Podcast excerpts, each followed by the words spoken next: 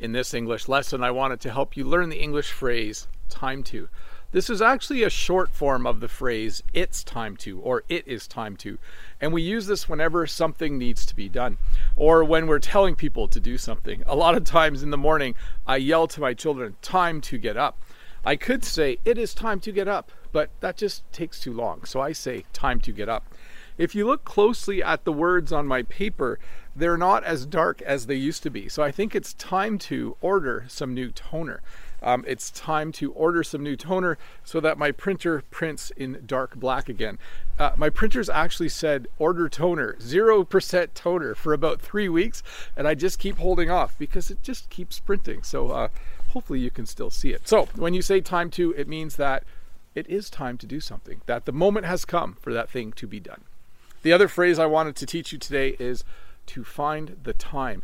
When you talk about finding the time, it means you need to do something, you're already busy, and somehow you need to find the time to do something. Sometimes at work, I have a lot of stuff to do all day, and my boss asks me to do something extra, and I will say, um, I don't know if I can find the time to do that. I don't know if I have um, a, a moment in my day where I can do something extra. I'm going to have to find the time maybe after work. I might have to stay longer than I normally do. So it simply means that you're busy and you need to find some time to do something. So to review, when you start a phrase by saying time to, it means you're saying that at that moment you need to do something. So uh, a few minutes ago, I finished replying to the comments from yesterday's video and I thought, time to go outside and make the next lesson.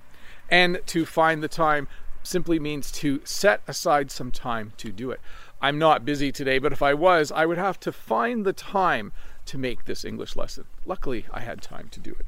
But hey, let's look at a comment from a previous video. This comment is from, I can't remember, from Noriko. The comment is, wow, that's surprising and makes sense. In North Japan, doors of downstairs are covered with snow in the winter, so they have second they have a second entrance upstairs. Sorry, little fix there.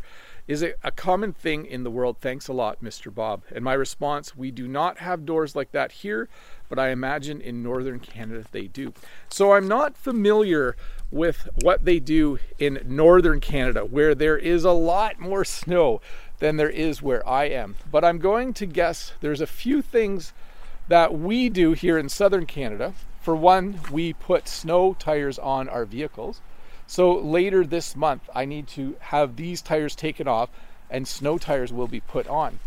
But what we don't do, what thing one thing I know they do do in northern Canada is they have an electrical cord on the front of their vehicles so they can plug them in in the winter when they're not driving them. I have cords like that on my tractors um, I think because my tractors are diesel engines and diesel engines are harder to start, but I do not have a plug on the front of my van uh, to plug in at night so that it can stay just a little bit warm. But that is definitely something that they do in northern Canada. Um, where I live is actually quite mild. I don't know if I've explained that to you a lot, but I live between Lake Ontario and Lake Erie. We do get winter, as you've seen in my other videos. We do get snow, but it is considered to be a very mild place to live in Canada. If you live in Montreal or Quebec City or Edmonton or Calgary, it's much, much colder. Anyways, thanks for watching this little short lesson. Uh, I'm glad that I had time to do it, and I'll see you in a couple days with another one. Bye. Hi, Bob the Canadian here. Thank you for listening to this English podcast lesson.